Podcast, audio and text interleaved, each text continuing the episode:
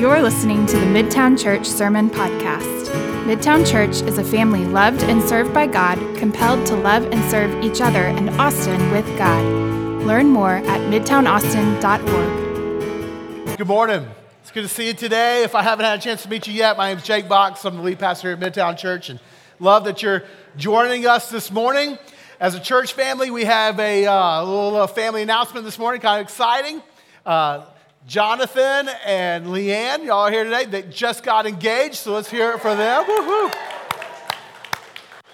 Excited for you guys. Lots, uh, that's awesome. Very exciting. Well, um, as uh, Krista mentioned earlier, we, as a church family, adopted a, a goal uh, for this uh, school year, really running September through August. And our goal this year has been that we would all commit to uh, develop two healthy spiritual habits in order to uh, grow in our relation with God, to connect with God. And the reason why that's a big deal for us is because we as a church family, we understand we want to help each other know God because God's the best.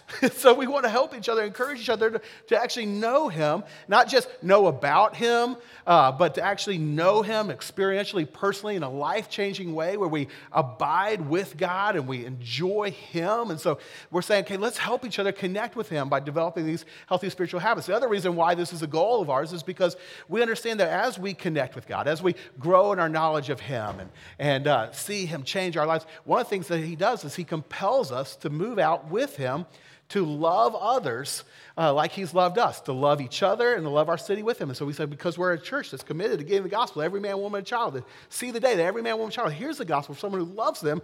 We want to connect with God, be moved by his love for us, then we go with him to love others. And so this has been a big deal for us, this trying to encourage us to develop these two healthy spiritual habits. Someone asked, how's that going for you? Uh, if you're like me, you kind of you know, started and stopped and started and stopped, and hopefully you've, you've really kind of persevered and you're, you're developing these habits. But if you're not, if you haven't there, if you've kind of fallen off, or you're just hearing about this for the first time, well, you're in luck because we're uh, in the middle of a series that we're calling Habits. we're kicking off 2020 by looking at these different spiritual habits or spiritual practices or rhythms, if you will, that you, uh, so that you may consider developing one of these into a habit in order to connect with God. And so, three weeks ago, or two weeks ago, Justin taught on uh, scripture memory, Bible memory, and, and just talked through the benefit of uh, that spiritual practice and kind of put it out there for you to consider perhaps making that. Uh, a, a, spiritual healthy habit this semester or this year. Uh, then last week, uh, Matt did a great job talking about Sabbath and how, uh, we, how you could consider making that one of your spiritual habits or developing that into a habit. And today, I'm going to close out this short little three week series by talking about the spiritual practice of fasting. Fasting, which I know it's like y'all's favorite topic to talk about. I, I know you were really hoping to hear a message on fasting this morning as you were getting ready to come. Uh, and, um, and, I also wondered if it was even worth you know, preaching a message on fasting, because I am sure that most of y'all practice fasting really regularly, right? And so it's like, do I even need to talk about this? But probably not, right? Because I think it's true that um, the spiritual practice of fasting has become a practice that's quite uncommon. We don't really practice fasting very often.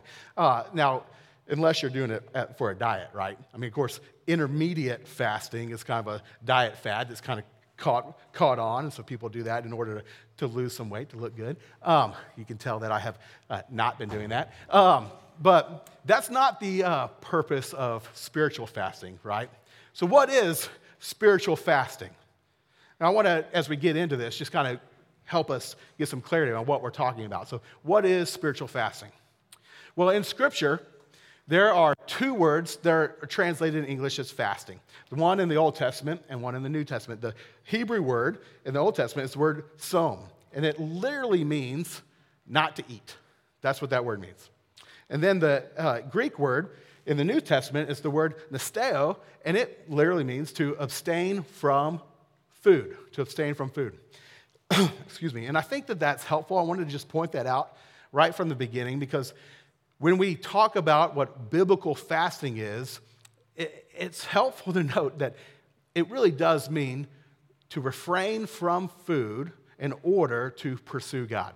That's what biblical fasting. Anytime you hear or see the word fasting in Scripture, you can know that that's specifically talking about refraining from food for a period of time in order to pursue God. Now, having said that, certainly you can fast or refrain from other things and it be helpful for your spiritual life and free you up to uh, pursue God. You can fast from, and some things are popular these days fast from social media, fast from sports, fast from uh, media altogether, or TV altogether. And that can absolutely help you uh, pursue God. But having said that, I don't want it to be lost on us that when Scripture talks about fasting, it's specifically talking about uh, fasting from food.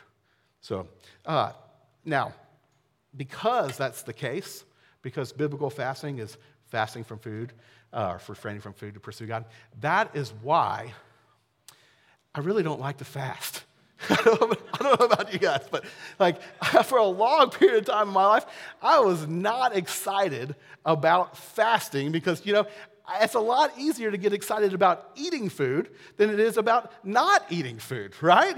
I mean, again, you probably can tell. And so, um, don't laugh too hard at that. The, um, but isn't that true? I mean, food is delicious and we need it. And so, why in the world would we ever go a period of time without eating it? I mean, why, why do that? For a long time, that was my mindset. Now, I just couldn't get excited about fasting until looking at scripture, I saw a few things I found pretty helpful.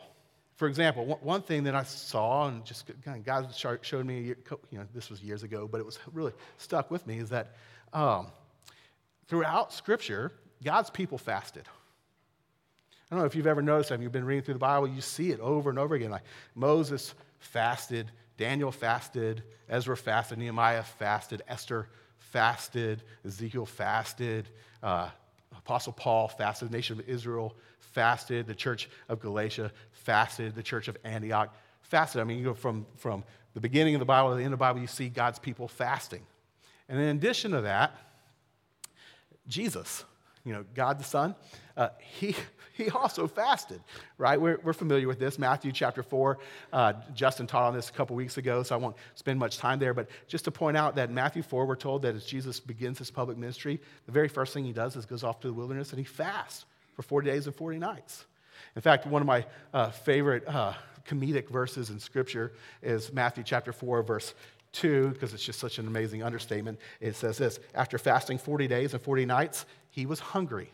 I think, I bet he was. Yeah, that's, that's what happens after you fast for 40 days. But Jesus fasted. And so I saw, okay, God's people fasted, Jesus himself fasted. And then the real kicker for me was uh, seeing that Jesus actually expected that his followers would fast.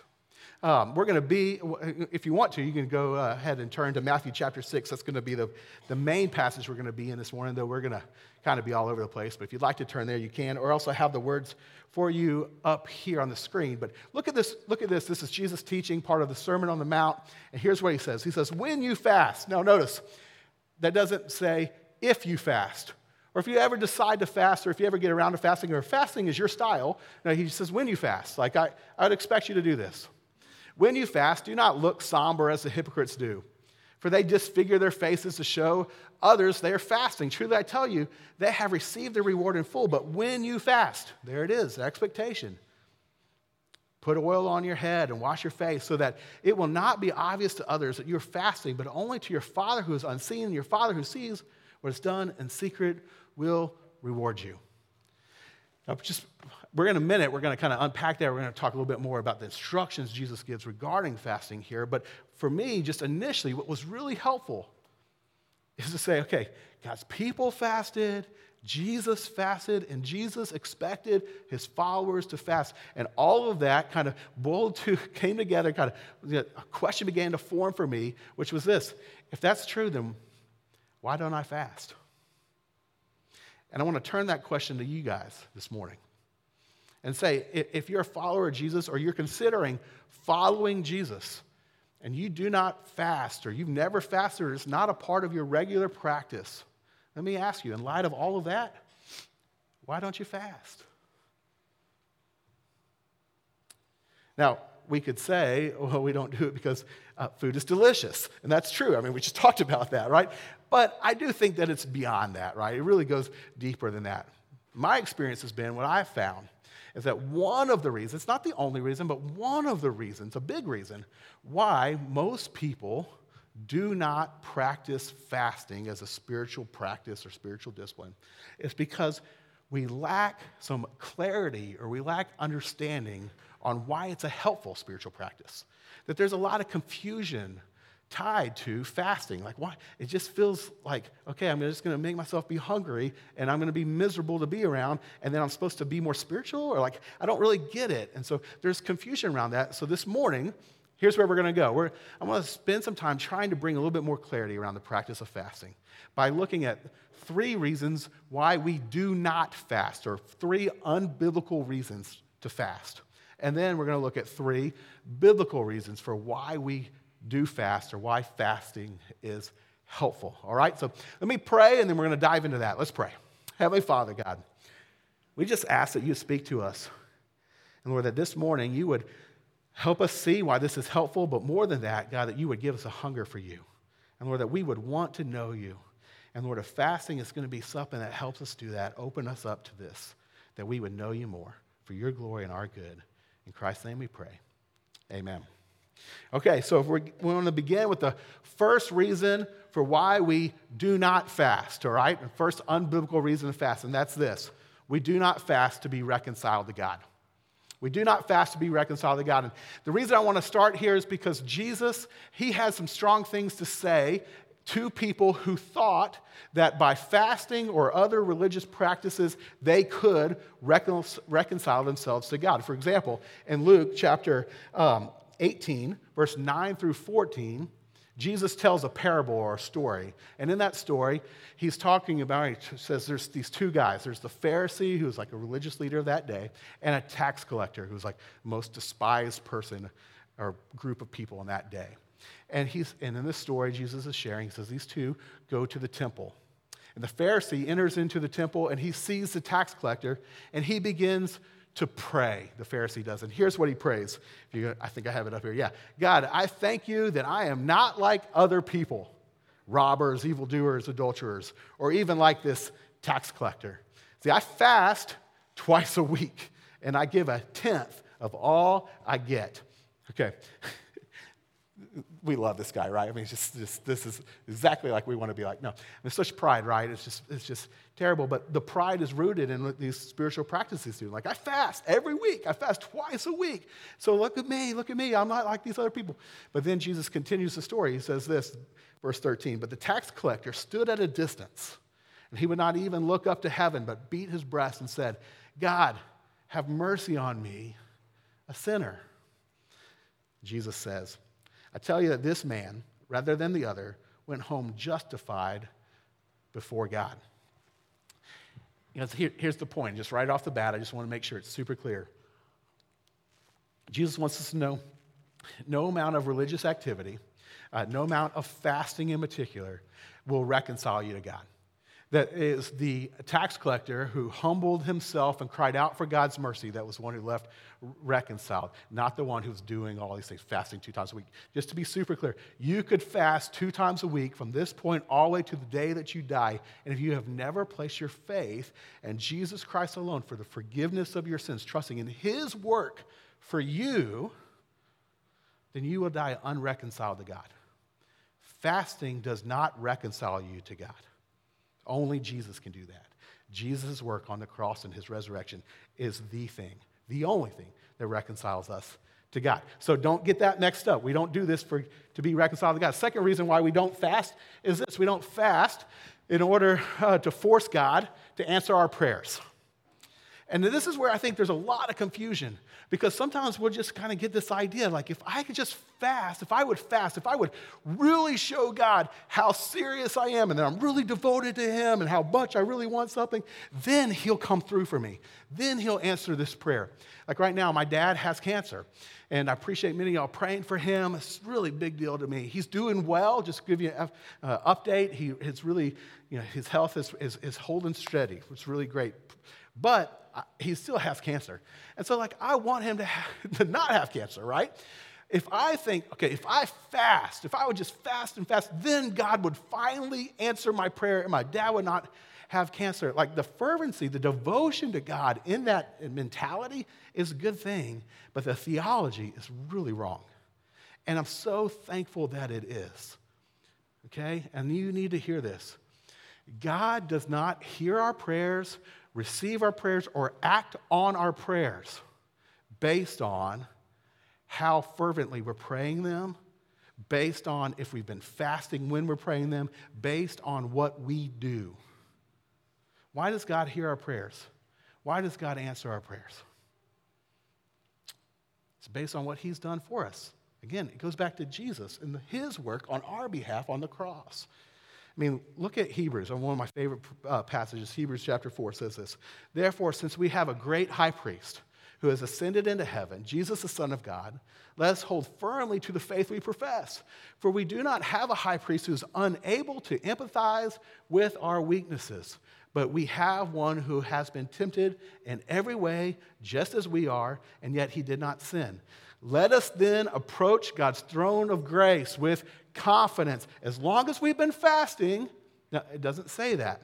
So that we may receive mercy and find grace to help us in our time of need. Why can we approach the throne of grace with confidence. Why can we come before the throne with our prayers, knowing that God hears us with confidence, knowing that He's going to receive what we pray for and He's going to act according to His love and kindness? Why do we know that? Because we have a great high priest. See, friends, we don't, we don't fast in order to get God to uh, answer our prayers. We can know that God hears our prayers and He's going to act according to our best interests, not because we fasted, but because we have an awesome Savior. And so when you fast, your confidence needs to not be in your fasting, your confidence is in your Savior who's active, actively working your life as you fast. Does that make sense? So we don't fast to make God answer our prayers. That's not why we do it. Third reason why we don't fast is this we don't fast to make us look better in the eyes of others. Okay, so if you go back to the, the uh, Matthew 6 passage, this is part of what Jesus is getting into, right? He says, like, hey, when you fast, so that's ex- expectation, but let me tell you how not to do it. Don't do it in order to uh, make others think, oh man, he's so spiritually, or she's so spiritual, or look how godly she is. Like, you're not fasting in order to look good in the eyes of others. Um, Verse uh, 16 says, When you fast, do not look somber as the hypocrites do, for they disfigure their faces to show others that they are fasting. Truly, I tell you, they have received the reward in full.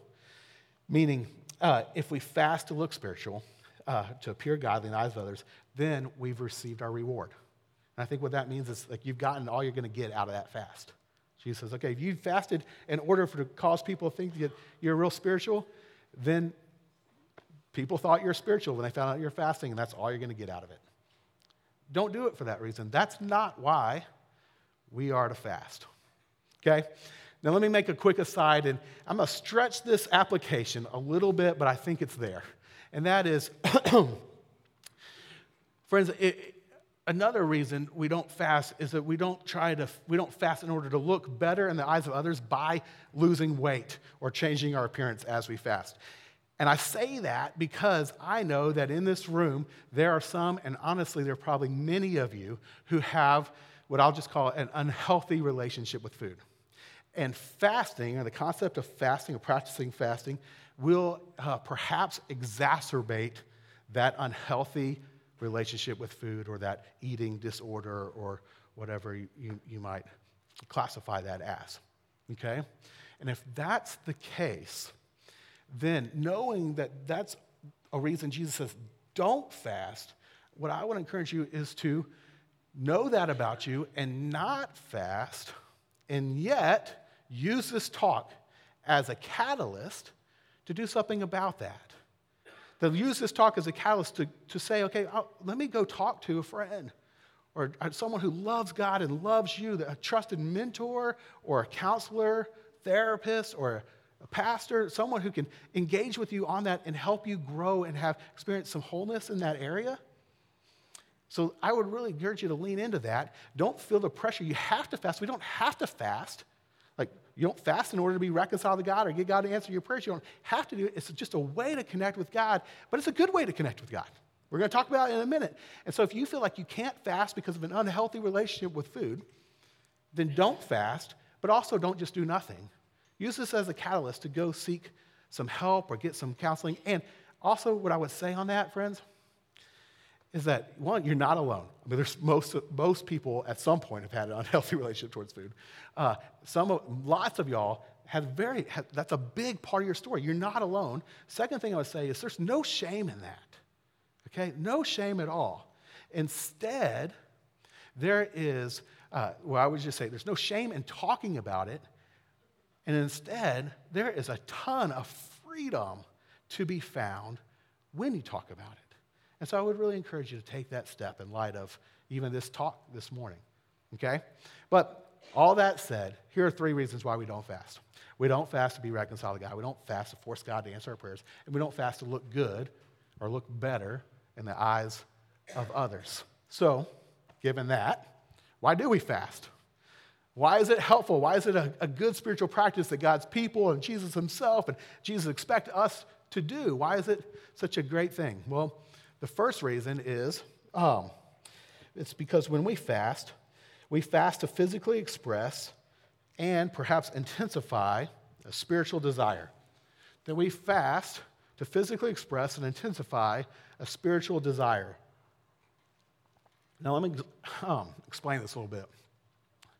You see, throughout Scripture, people, you would see them uh, often fasting in response to some kind of conviction over their sin or the sin of their people or some brokenness in this world that they've been confronted with. And so they, their response is to repent from that sin, and oftentimes they would fast in repentance. For example, uh, Deuteronomy chapter 9, we're told that Moses fasted for 40 days in response to the Israelites forsaking God and worshiping the golden calf.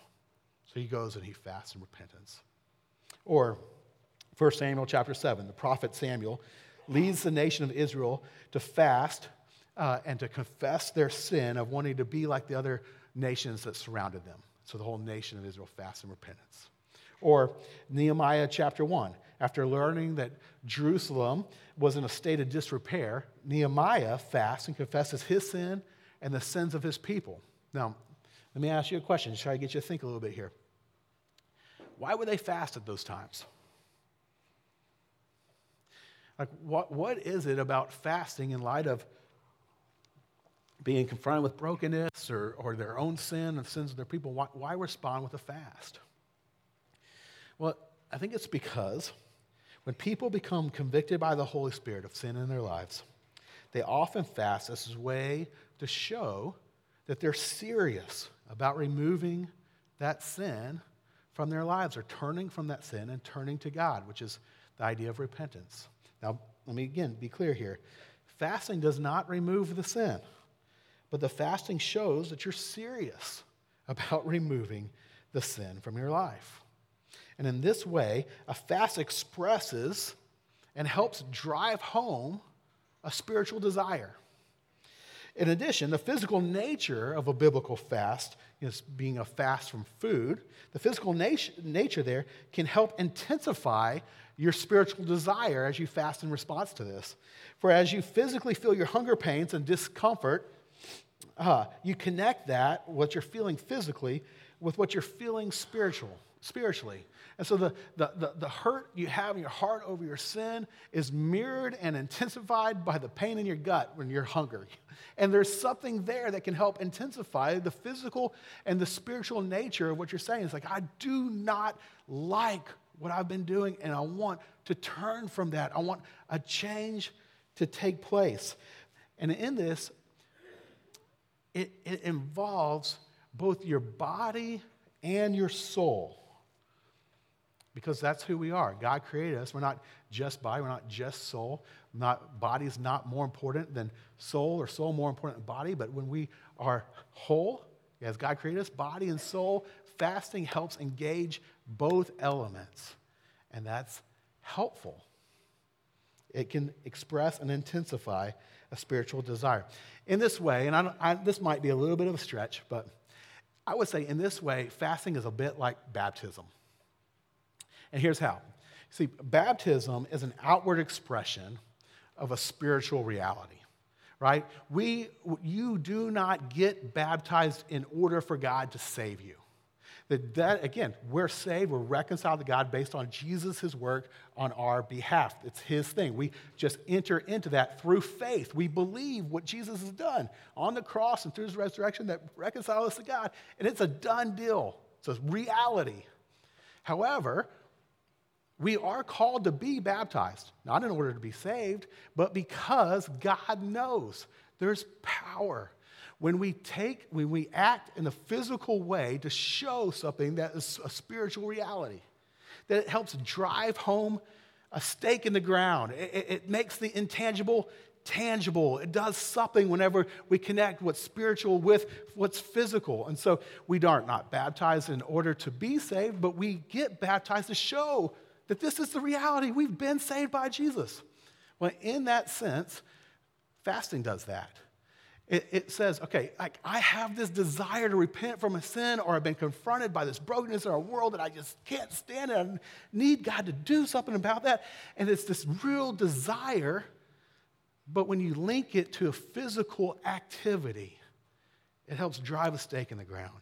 It helps show you're serious. It doesn't, this isn't what changes God's heart towards it, but it's what one of the things that helps change your heart towards it. And in that, friends, it's one of the reasons why I think fasting, especially in connection to uh, repentance of sin in your life, is one of the things that helps bring real breakthrough. It's because it, it, it links both body and soul, it intensifies and it allows you to express this desire. Okay, so that's one reason why we fast. The second reason why we fast biblically is because um, the fasting helps identify helps you identify with and care for the poor. Helps you identify with and care for the poor. And so um, in Isaiah 58, uh, there's this incredible passage where God actually calls the nation of Israel out for their fast. He says, I am rejecting your fast. So they're fasting, and God says, I'm reject, I reject that fast. like, okay, why? All right, God, why are you doing that? Well, he rejects their fast because they're fasting in spiritual pride and in their fasting, they are ignore, ignoring the poor in their midst. They're acting with uh, injustice. And so in Isaiah chapter 58, verse 6 and 7, God says this to the nation of Israel. He says, Is not this the kind of fasting I've chosen? To loose the chains of injustice and untie the cords of the yoke, to set the oppressed free and break every yoke? Is it not to share your food with the hungry and to pro- provide the poor wanderer with shelter? That when you see the naked, to clothe them and not to turn away from your own flesh and blood. See, one of the reasons why we're to fast, according to Isaiah 58, is that it, it will help us identify and care for the poor. And that's important because God loves the marginalized. And many people have said that God is the God of the underdog. That God has a special place in his heart for the poor, for the widow, for the orphan, for the fatherless, the, for, the, for the refugee. And he wants his people to share his heart. And he wants his people to act on his heart. And when we fast, it's one of the things that helps us identify with the poor because we feel our hunger pains. And we think, yeah, that's what it's like. And it helps us share with the poor because as you're not spending money on your food, you have more to be able to give away to others. That's one reason. It's a very biblical reason to fast. I'm going to come back to that in a minute. Now, the third reason to fast, and I think perhaps ultimate reason why we see uh, fasting as such a helpful spiritual discipline, is this that fasting helps deepen your hunger for the one who truly satisfies. Fasting helps deepen your hunger for the one who truly satisfies. You see, in Matthew chapter 5, verse 6, in the same sermon as uh, Matthew, we've been reading from Matthew 6, the Sermon on the Mount, Jesus begins the first section of the Sermon on the Mount with this statement. He says, uh, in, that, in that first section, he makes this statement Blessed are those who hunger and thirst for righteousness, for they will be filled. Blessed are those who hunger and thirst for righteousness, for they will be filled. Now, I believe that is true. But I also believe that most of us rarely hunger and thirst for righteousness because we try to satisfy our hunger and thirst with so many other things. And I wonder if it's even possible to truly hunger for Jesus if our souls are currently distracted by far lesser things. You know what I mean? In his book, A, Hunger uh, for God, pastor and author John Piper says this. I thought was uh, really well put. He says this. He says, If you don't feel strong desires for God, it's not because you have drunk deeply and are satisfied. It's because you have nibbled so long at the table of the world, and your soul is stuffed with small things, and there is no room for the great. God did not create you for this.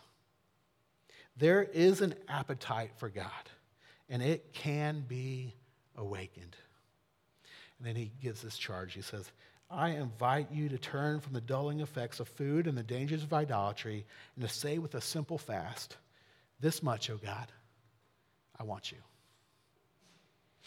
See, friends, when we fast, we purposefully refrain for a period of time from food or other good things in order to deepen our hunger for the one who is ultimate, for the one who truly satisfies. See, we don't fast in order to make God give us his attention. Instead, we fast in order to give God more of our attention. Motivated out of a realization of God's supreme worth and value. Like I think about the declaration that the Apostle Paul made in Philippians chapter 3, verse 8, where he says this I consider everything a loss because of the surpassing worth of knowing Christ Jesus my Lord, for whose sake I have lost all things. I consider them garbage that I may gain Christ. See, fasting is an expression of that spiritual desire, uh, desire, and fasting helps deepen that desire. That when you say more than food, more than anything, what I want to know is Christ Jesus my Lord. And so, for his sake, I'm going to refrain from food or other good things, for those things are like garbage when it is compared to the surpassing worth, surpassing value of knowing Christ Jesus, my Lord. You see, my senior year, um, I uh, was uh, dirt poor, like really poor. And I was working, I was driving buses, trying to pay all of my bills. My parents paid tuition, but I was on the hook for everything else. I'm covering apartment and insurance and every, you know, everything. And uh, I didn't have, like, I was just barely getting by. And then I fell in love. And I, I met Krista, who's, you know, my, my wife of 15 glorious years. And, um, and we uh, started dating, and I'm like, okay, I don't have any money to take this girl on a date, but I somehow need to find a way to get her to fall in love with me. And so I'm trying to figure out, like, how do I do this? And, uh, and then one day, like this great gift from God, I get a care package from my mom. Moms are the best, right? And in this care package are multiple boxes of those peanut butter crackers that, you know, the crackers with peanut butter in the middle, right? And it's like these eight packs they would come in. There's like multiple boxes of these eight pack things. And, and so I, I got this box and I thought, okay, if I rationed this, like if I could just, I wonder if I could live off of one of these packs every day. If I just ate one a day, and then sometimes my roommates will have a little extra food after dinner, right? After they've eaten, and I can just scavenge a little bit. Or if I show up at Chris's place at the right time, maybe I'll get a meal every once in a while or something like that. But like if I do, I bet you I, I won't have to go to the grocery store this, for this whole month. And so I did. And the money that I saved from going to the grocery store, I would take Krista on a date with every month, I mean, every week. And, um, it was, it was uh, miserable. I mean, like, but at the same time, it was completely worth it. I was happy to do it. Really, I was. I was like, I could do it because of the surpassing worth of knowing Krista. And so that Krista to fall in love with me, I would go without food or any other food than peanut butter crackers. I was happy to do it. Because that's, that is a bit of the heart of someone who fasts say, God, you are of far more value, so much greater worth than anything else. And so, man, yeah, food is delicious, but I'll go without food for a period of time because I just want to pursue you. Mean, everything else is just garbage compared to you. And you, you're afraid to give God all of your attention. And as you do, and as the hunger pains inside you mount, and you're reminded of your hunger for food, you turn that towards God and say, No, no, no, I'm even more hungry to know you, for you're the one who truly satisfies. You grow in your knowledge of Him. And you're free to be able to hear from Him more clearly as you clear distractions off and you spend more time with Him. And what you find, friends, is that He's awesome. And He's better than you even realized. And He loves you more than you realized. And He's, in more, he's more in control than you realized. And there's more joy found in Him than you realized. And there's peace, much more peace than you realized. It's great. So that's the heart of someone who fasts. Back to the Matthew chapter 6 passage. Jesus, you know, after saying, okay, here, don't fast for this reason. Don't fast to look good before others, but fast, and your Father is going to see your fasting. And then he says, and he will reward you. And I, I to say that I know for sure exactly what all is meant by that statement. He will reward you. But I would say confidently that at least a part of what, it, and I would say probably the main part of what that means, is that God will reward you with more of Him. That you will know Him more fully. And He's the treasure, the greatest treasure of all. He's the greatest reward of all. And you're rewarded as you fast with more of Him. And so here's my encouragement to all of us hey, let's fast. Let's fast. Let's, let's fast for these reasons, right? Let's, let's fast to physically express and intensify spiritual desires repentance for sin, crying out for God to restore broken things. Let's, let's fast to identify with and care for the poor. Let's, let's fast to grow in hunger for the one who truly satisfied. For he who hungers, she who hungers or thirsts for righteousness will be filled. So here's what I want to put before you. Um,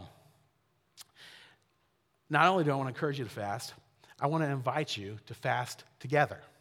As a church, we're going to do something really fun. We're going to do a 21 day uh, fast, or 21 days of prayer and fasting. And we're going to kick it off on February 9th, and it's going to go through March 1st. And uh, this is going to be, I'm really, I mean, I'm really excited about this. Now, before I get into the details here, and I'm going to need to move quick, um, I do want to just kind of put my finger on something, and I think that feels a little odd because we've been in Matthew 6 today, right? And this whole idea of like, hey, fast in secret. Don't let others know what you're doing. What God, Father sees in secret, then he'll reward you. And think, why are we going to do a fast together? That feels like an odd application of what we've been talking about, but it, it isn't. And here's why. Jesus was getting at don't fast for the approval of others. That's the main idea there. And it's possible, friends, to fast with people knowing, but you don't do it for their approval. See, I think one of the things we read into that passage is say just because we shouldn't fast for the approval of others means we should never fast with others. But that doesn't follow what you see in all of Scripture. I mean, throughout Scripture, you see God's people fasting together. Again, nation of Israel fasting together, Church of Galatia fasting together, Church of Antioch fasting together. And so it's not that we should never, never, no one should never uh, know that you're fasting. You just need to be aware of your heart and why you're telling them that you're fasting. Are you doing it for their approval? Are you doing it so that they think, oh, you're so spiritually? Or are you doing it because you need help?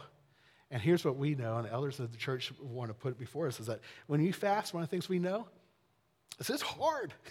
And it's helpful when you have others with you that are helping you and you're helping them pursue God through fasting. And so we said, hey, let's do this together, not for each other's approval, but because it's hard, but God is worth it. And so let's help each other really know Him and go towards the one who fully satisfies. And so we're going to do this fast together. I'm really excited about and I really want to encourage you to participate. Let me give you a couple of details here on what it means as far as uh, what this is going to look like, and then we're going to get you more information leading up to February 9th. That's why we're doing the message right now, because we want to give you enough time to really pray and consider what would you fast from and get prepared for all of this, right? But First thing I want to tell you is that we're going to kick it off on the 9th. That's a Sunday, but that Sunday night we're going to do a concert of prayer. And so it's going to be a neat time together at uh, Hyde Park uh, Presbyterian Church, and we're going to begin the fast that way. It's going to be awesome. So I'd love for you to add that to your calendar. It's going to be a great kickoff. Then we're going to fast for 21 days. During that 21 days, we're going to have a devotional guide that currently 21 different people in our church family are writing. They're all writing an excerpt for that. And it's really cool, and that's going to help us follow a pattern throughout those three weeks where we're going to first focus on uh, pray- prayers of God fueling a deeper hunger, that God would give us a deeper hunger for Him on a personal level. Second week is going to be prayers for our church, that we as a church would have a deeper hunger for God. And then the third week is that our city would have a deeper hunger for Him. So I'm really looking forward to that devotional guide. And then tied with that, we'll, do, we'll be fasting. And this is what you need to figure out is whether you'll do a major fast where you fast for multiple days without food, perhaps all 21 days. Yeah, gauntlet thrown down. Justin Christopher did that two, two years ago. And I told you that, but he wouldn't tell you that because he applies Matthew chapter 6. Um, the, uh, and then, uh, or you could fast, do a minor fast where you maybe just fast for a, a day or you could do a partial fast where you either fast from one meal each day or a particular food each day. And if you're going to do a partial fast, I would encourage you to actually pick a particular food that you would really miss. Like, don't be like, I'm a fast from salad. You know, it, unless you really love salad, and then that would matter, but it wouldn't matter for me. Um, but you can say, I'm a fast from coffee, and you're going to feel that. That's be, that'll be good. Um, or you can do a soul fast. And a soul fast is what's known as a fast from something other than food. So you could fast from social media, or fast from screens, or fast from whatever, you know, fill in the blank there. I do want to encourage all of you, though, to really consider doing a food fast. And you might add to that a soul fast, fasting from some, you know, from uh, social media or something like that. But really, because of what, biblical, what we've been talking about here, and just the biblical nature, the physical nature of what happens whenever you go without food, I would encourage you, lean into that, and really consider that. But you got some time, seek God for direction on that, and then we're going to kick this off in the night. The other thing we're going to do, tied to this, is we're going to do a food drive. We're going to do a food drive uh, in order that as we go without food, we're going to donate food or money towards a local food bank here to help restock them because they get hit so hard in December. And so, uh, Katie uh, Goodfellow is helping spearhead that. Thanks, Katie. And uh, we're going to have more information for you there, but we'll be able to collect that during, uh, each Sunday during this fast. And I love that. I think that's going to really honor God. I'm excited to be able to do that together as a church family as well. And then we're going to end this fast on March 1st, which is a Sunday, with a celebration Sunday service. So that Sunday morning, we're going to have a big time together, hooping and hollering. It's going to be a lot of fun. So this is happening. I'd love for you to be a part of it. So consider that and talk with each other and let's prepare because uh, God is the supreme worth. And this will help us know Him more and drive a deeper hunger for Him. All right. We're going to end by uh, taking communion as we do each Sunday here. And as we take communion, or as we move to transition to that, here's, here's what I want to remind y'all is this. Um, in a lot of ways, uh, the Lord's Supper, which we remember by taking communion, and, and fasting are kind of related. It's because in the Lord's Supper, what we do is that we remember what Jesus has already done. And remember, what we're remembering here is the thing that reconciles us to God. Fasting doesn't reconcile us to God. It's what Jesus has done for us on the cross, his body broken, which we remember with the bread, his blood spilled out, which we remember by taking the cup. Remember, he's done the work to make the way for us through faith to be reconciled to God. So as we take this, we remember this is what Jesus has done. But fasting, here's what's interesting. Fasting, where Lord's Supper looks back to what Jesus has done, fasting often looks forward to what we are anticipating Jesus to do. See, fasting, part of it is to say, yeah, Jesus, I know what you've done and it's been uh, is amazing and I'm so thankful for it. And yet at the same time, I want more of you. See, Lord's Supper, remember, He's given us Himself so that we can be with Him. But fasting says, Yeah, but I want even more of you. And I long for you to return. I long to be with you. I want to know you more. So I will go without food to drive that hunger in remembrance of the meal we take or the meal you took, Jesus, with your disciples that made it possible to know that we're going to even be with you in the first place. So as we take the Lord's Supper, here's what I want to encourage you to do is just remember what he's done for you. And then as you remember this, may it drive a hunger for you to know him even more, which then would help cause you to choose a fast. All right, let me pray. Heavenly Father, you are better than we realize. Give us a deeper hunger, God, to know you. Lord, we know fasting is not the point. The fasting is just a means to an end. But Lord, you're the end. And because you are of such great worth, Lord, it's worth fasting to know you more. Clear our minds from distractions and our souls from the lesser things that we look to so often to try to fill us up. God, would you move our church family to fast, to know you more? And in that fast, would we know you more? And would you meet us there? Grow our love for you and our knowledge of your love for us. That we would not just know about you, but really know you. Jesus, thank you so much for what you've done on the cross, through your body, uh, having your body broken, your blood spilled for us as we remember here, to make it possible for us to have a relation with you. That you have done all the work to reconcile us to you. God, we remember that now and we celebrate it. We love you. In Christ's name we pray. Amen. Thank you for listening to the Midtown Church Sermon Podcast. We hope this ministry has blessed you. If you would like to support this ministry, you can donate at midtownaustin.org.